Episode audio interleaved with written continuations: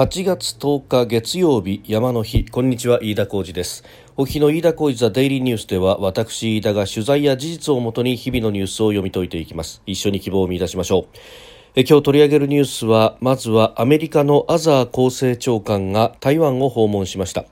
えー、蔡英文総統に対してトランプ大統領の力強い支持を伝達しております、えー、それから日本からは森元総理らが弔問で訪台をしております、えー、さらに尖閣諸島をめぐって中国の漁船団の動きを注視し日米で連携するというニュース、えー、そして、えー、香港当局メディア界の民主派を逮捕、えー、国家安全維持法違反容疑ということです。え、今日は祝日であります。なかなか日本国内のニュースというのがあまり入ってこ、ないわけですが、まあ、この8月となりますと、えー、終戦の日を挟んでというところで、まあ、先の大戦がどうであったかというようなことが報じられるところであります、まあ、昨日は長崎原爆の日がありそして、えー、先週は8月6日に広島原爆の日がありました、まあ、その2つの式典での総理の演説その中身が似通っているというようなことがですね、えー、まあ、関係者から批判が出ているというのを共同通信が今朝方打っていて、まあ、これをですね各、えー、新聞特に共同加盟者というと、まあ、地方紙などが多いんですけれども、えー、批判的に報じるなどということがありました。まあ、これは典型的なマーチポンプだなと思うのはですね、えー、去年も一昨年もこれ官邸のホームページ見ますと、えー、その演説の中身というものは全文が出ているんですけれども、まあ、基本的に、えー、長崎と広島で大きく変わった表現というものをしているところはほとんどそういう年はないと、えー、むしろそんな風に、まあ、ある意味のこう色付けを変えてしまうと変えてしまったら変えてしまったでじゃあ広島と長崎でこうやって差をつけるのは一体何なんだというふうに、えー、批判が出るのは目に見えております。まあ、あの批判のための批判であるなということは非常に強く思うところでありましてして過ちは繰り返しませぬからという石碑にある通りであればどうやって、えー、この詐欺の体制の反省というものがありそれに対して、えー、どういうふうに日本はじゃあこの国を守っていくためにどうするのかという具体的なところを示さなければいけないと。核兵器の使用が、えー、大変なあ犠牲とそして批判、えー、悲惨なあ現実を生んでしまったということであるならばそれを何百何千と配備している国がこう周りにたくさんあると、えしかもその核弾頭が日本を狙ってきている可能性があるという国が少なく見積もっても中国と北朝鮮という2つの国が、え我々に、え核兵器をまあ向けてくる可能性があるという中でそれを使わせないためにはどうするんだということもいい加減75年考えていかないと過ちは繰り返しません。そのためには戦争を起こしません。だから戦力を持ちませんということになったら、今の中国の状況を見るといつ日本に襲いかかってきてもわからないということになってしまうんじゃないか、まあ、そんなことがですね日本の国内のニュースがない今日であるからこそ、えー、中国の動きというのがまたニュースとして、えー、いろいろと報じられております。えー、まずはですねアメリカの厚生長官アザー厚生長官が、えー、台湾を訪問いたしました。1979年に日台米台の国交が断絶し、えー、そしてアメリカは中国中華人民共和国と国交を回復したということがあってそれ以来ですね、えー、交換の交流というものは、まあ、あの控えてきたということがあります。79年以来の歴史を紐解きますとこの厚生長官の訪台というものは、えー、最高位というふうに言われております。まあ、大統領継承順にも乗る、まあ、第12位ですけれども、えー、乗っている人が来るというのも、まあ、初めて、まあ、その前は2014年ですか、えー、環境保護局の長官があ台湾を訪れるということがありましたが、また環境保護局の長官は、えーオブザーバーとして閣議に参加するようなことはありますけれども基本的には大統領継承順には乗らない人と、えー、今回は乗っている人という意味で最高位ということになるようであります。で、えー、まあ、もちろんあの公正長官ということがありますんで、えー新型コロナウイルスに対してどういう対応をするのかというところの意見交換はもちろんですけれども、まあ、それだけではなく、えー、民主的な台湾に対するアメリカのトランプ大統領の強い支持と友好のメッセージを伝えることができ光栄に思うというふうに、総統府で行われた会談の中で述べております。えー、まあ、ですから事実上のメインはこちらの方と、えー、いうことになると、まあ、これ当然、えー、中国中華人民共和国は、まあ、反対ということになるんですけれども、まあ、こういったこう付き合いを見るとですね事実上、えー、台湾という国は、えー、ところはもうすでに一国となっていて、えー、中国の一部ということはもう当たらないというその事実上の部分というのは、えー、蔡英文総統も、まあ、あ何度も言っている。強調している部分でありますが、まあ、あのこれに対して、えー、モラル的なサポートであるとかあるいは、えー、事実上の米対の連携というものが形となって現れているというところであると思います。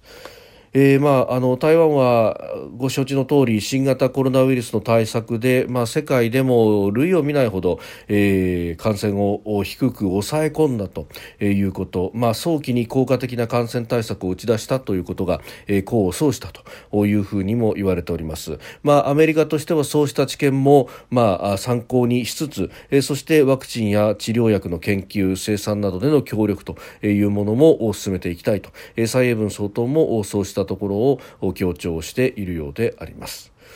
えー、そして日本からというとその前にですね、まあ、アメリカと中国の対立についてで、えー、ありますがまあ、これあの安全保障であるとか地政学の専門家の中ではもう20年以上前からですねこれを主張してきていると指摘をしてきているという人がいます、えー、アメリカシカゴ大学のジョン・ミアシャイマー教授であります。あのこのミアシャイマー教授のインタビューというものが朝日新聞の今日の朝刊に載っておりました。あのこれですね編集員の峰村健二さんという人が、えー、書いているんですが、まあ、この峰村さんはですね、えー、実は中国の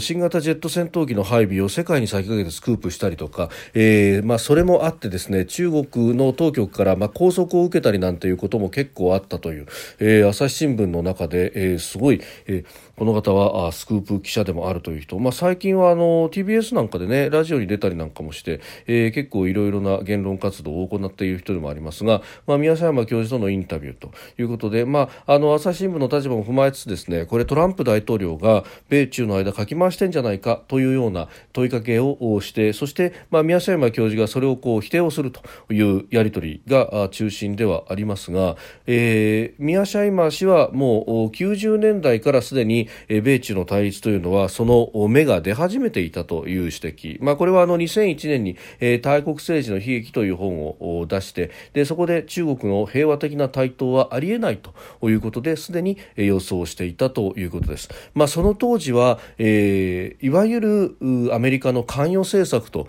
いうものが全盛期の時代で、え、中国があアメリカヨーロッパあるいは日本との交流によって豊かになっていけばそれにつれて民主化も進むんだと。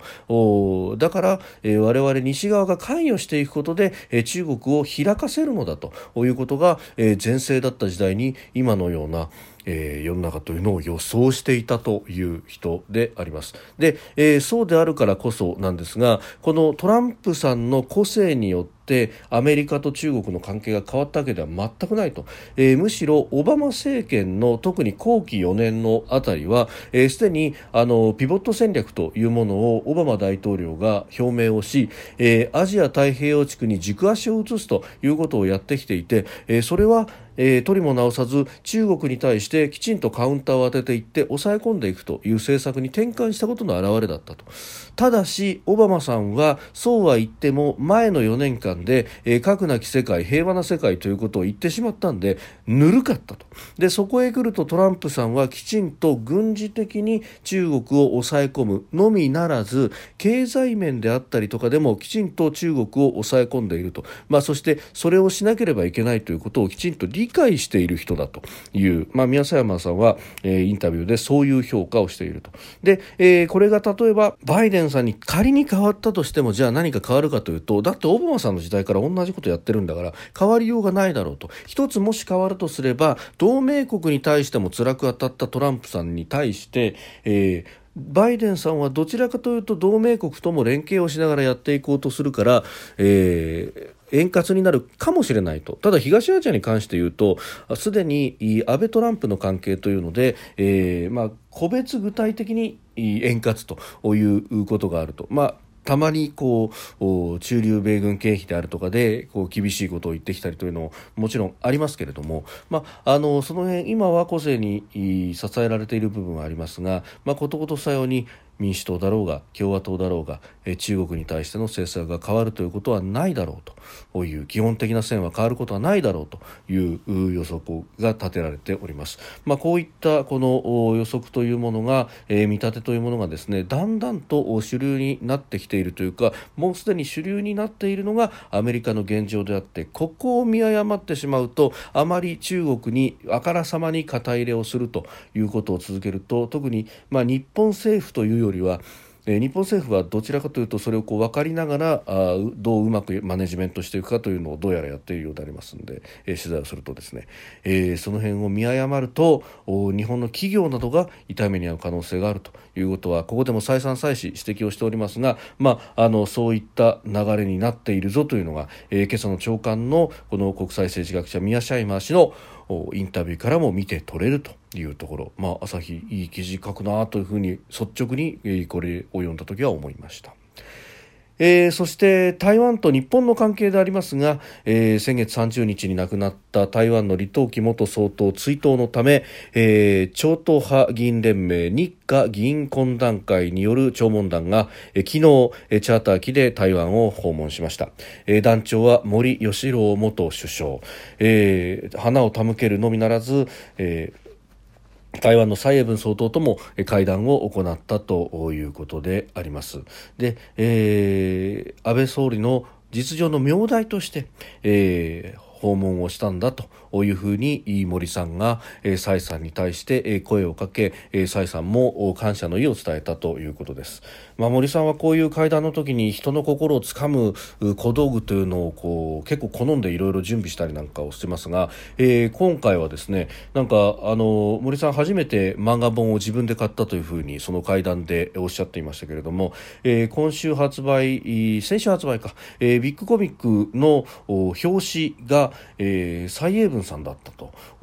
蔡英文さんの似顔絵だったということで、まあ、それを手にですね、えー、持って、えー、そしてあのいろいろご迷惑かもしれないけれども日本じゃこうなってるぞというようなことで、えー、渡してでその渡したビッグコミックの表紙の写真がですね、えー、今度は蔡英文さんのインスタグラムだとか、えー、フェイスブックに上がるというような、えー、印象的な交流もしていたようであります。まあ、いずれにせよですね総理の名代として、えー、森さんが行くということそして、えー、それもあの海外からの弔問団は今回が初めてということで、えー、他の国に先駆けてまず日本が行くというところをいち早く、まあ、ここまでお膳立てをしたとそして、まあ、超党派ということで、まあ、吸ったもんだあったようですけれども、えー、立憲民主党からも人が出たと。まああのー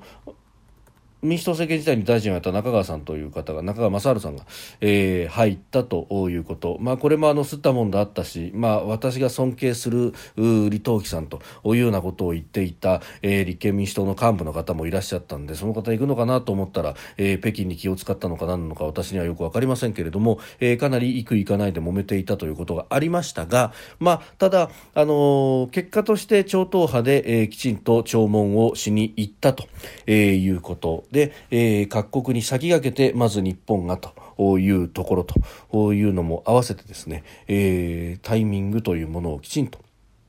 測って、えー外交ができているのではないかというところ、まあ、この辺はあの一つ一つ布石を打っていくということが大事だし、えー、台湾は何より、まあ、民主主義、えー、そして法の支配というものを、まあ、価値観を共にする国であるということ。そしてあそこのシーレーンというものが日本にとってとても死活問題になると、えー、今まで、まあ、近代史以降ですねこの台湾という島が、えー、日本と敵対的な関係になったことは実はないといういうこと、まあ、あの明治維新がありで、えー、その後日清戦争で、まあ、日清戦争はそもそもは朝鮮半島をめぐる戦いであったんですが、えー、新国に勝った日本は台湾を求めたと、えー、これは南のシーレーンを求めてそこでもって、えー、交易によって活路を見出すという、まあ、海洋国家日本というものを、まあ、いろんな史実を紐解きますと伊藤博文はそっちを求めたというところがあると。もちろん安全保障上、えー、朝鮮半島の安定というものものは重要でしたからそこは抑えるにしても、えー、それに加えて、えー、台湾をここで抑えに行った。でそれ以降50年以上台湾は日本の一部であった。そして、えー、その後、まあ、あの国民党政権になって、えー、独裁という形になりましたけれども、えー、日本とは友好関係が続きでさらに、えー、李登輝さんの時に民主化が行われたと、えー、円滑な民主化が行われたということであります。えー、ですのであそこが、えー、敵対する関係でない、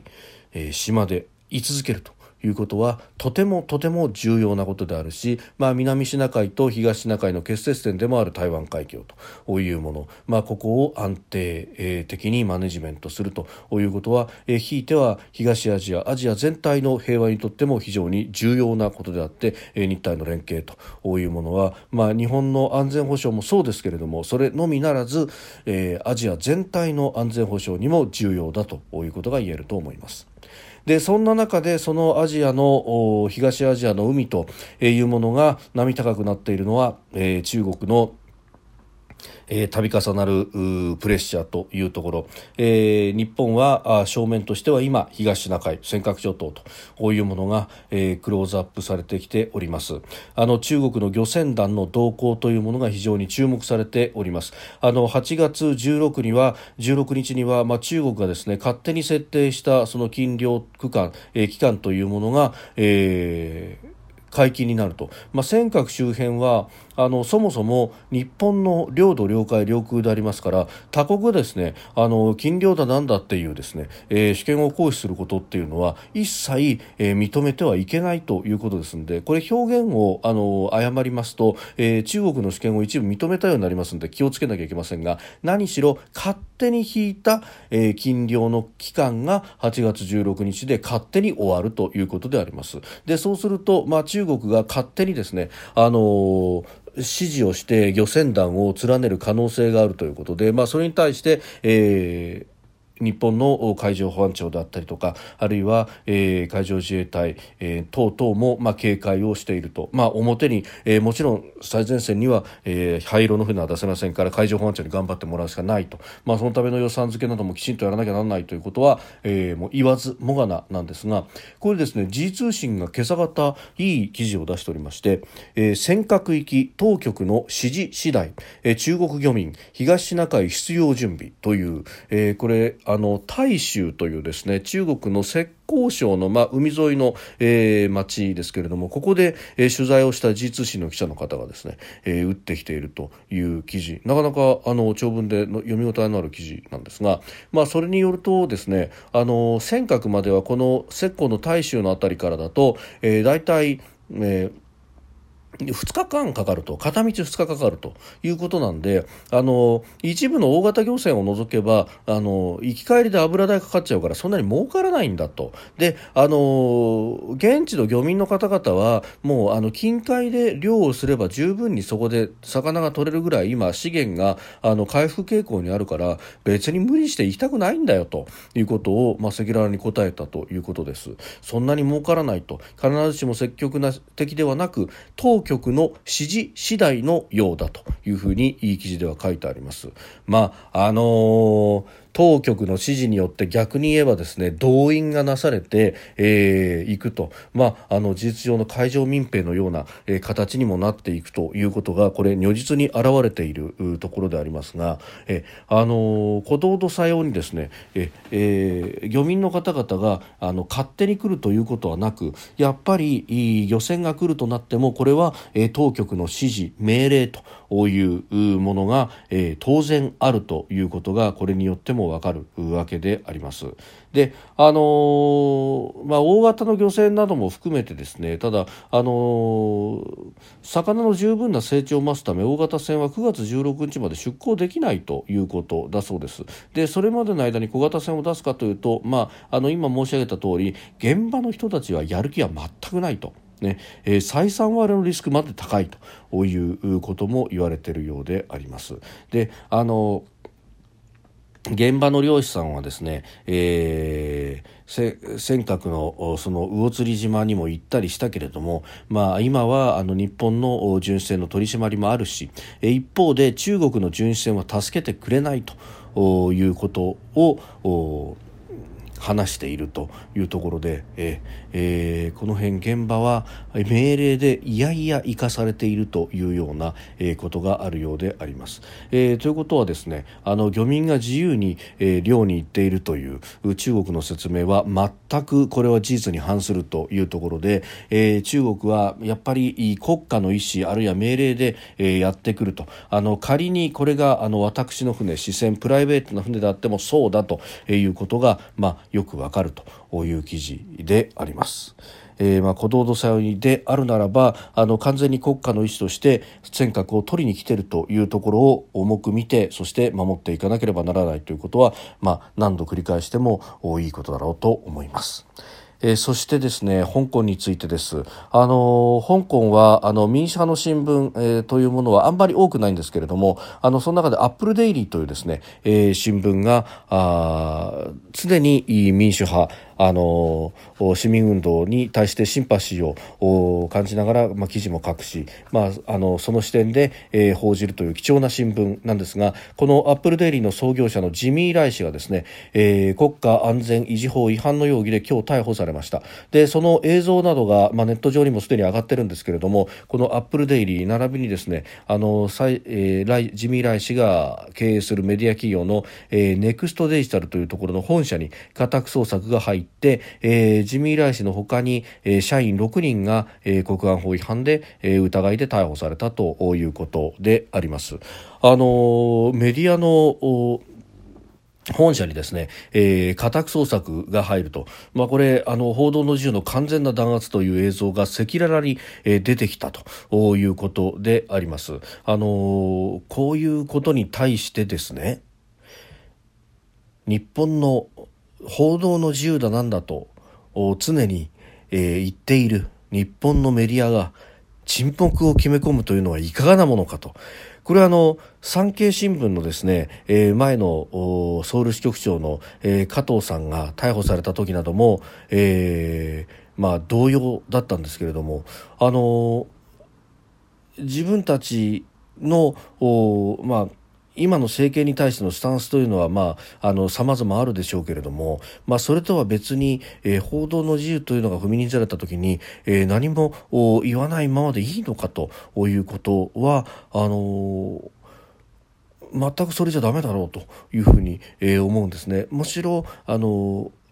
今まで、えー、報道の自由がなくなると例えば、えー、特定秘密保護によって報道の自由がなくなってしまう言論の自由がなくなってしまうというふうに危惧をしていた人であるならばあるほど、えー、それだけ報道の自由であるとか言論の自由に対して敏感なのであればあるほどですね、え、今回の件ではきちんと声を上げないといけないんじゃないかと思います。少なくとも私は、え、こういうことがあってはならないしえ、ー、それが平然と行われる香港というところは完全に一国一制度になってしまったということ、まあ、これに対してですね西側諸国おそらく声明を出すなりなんなりということを、まあ、今日明日以降あると思うんですけれども、まあ、そういった動きも注視しつつ日本もきちんと動かなければいけないと、えー、それも政府のみならず我々市民も声を上げていかなければいけないと。でなければあれは対岸の火事でも一言でも何でもなく、えー、台湾日本というところを次に狙ってくることは明白なんだろうというふうに思います。飯田浩一はデイリーニュース月曜から金曜の夕方から夜にかけてポッドキャストで配信しております。番組に対してのご意見や感想、飯田 TDN アットマーク gmail.com までお寄せください。飯田浩一はデイリーニュース。また明日もぜひお聞きください。以上、飯田浩二でした。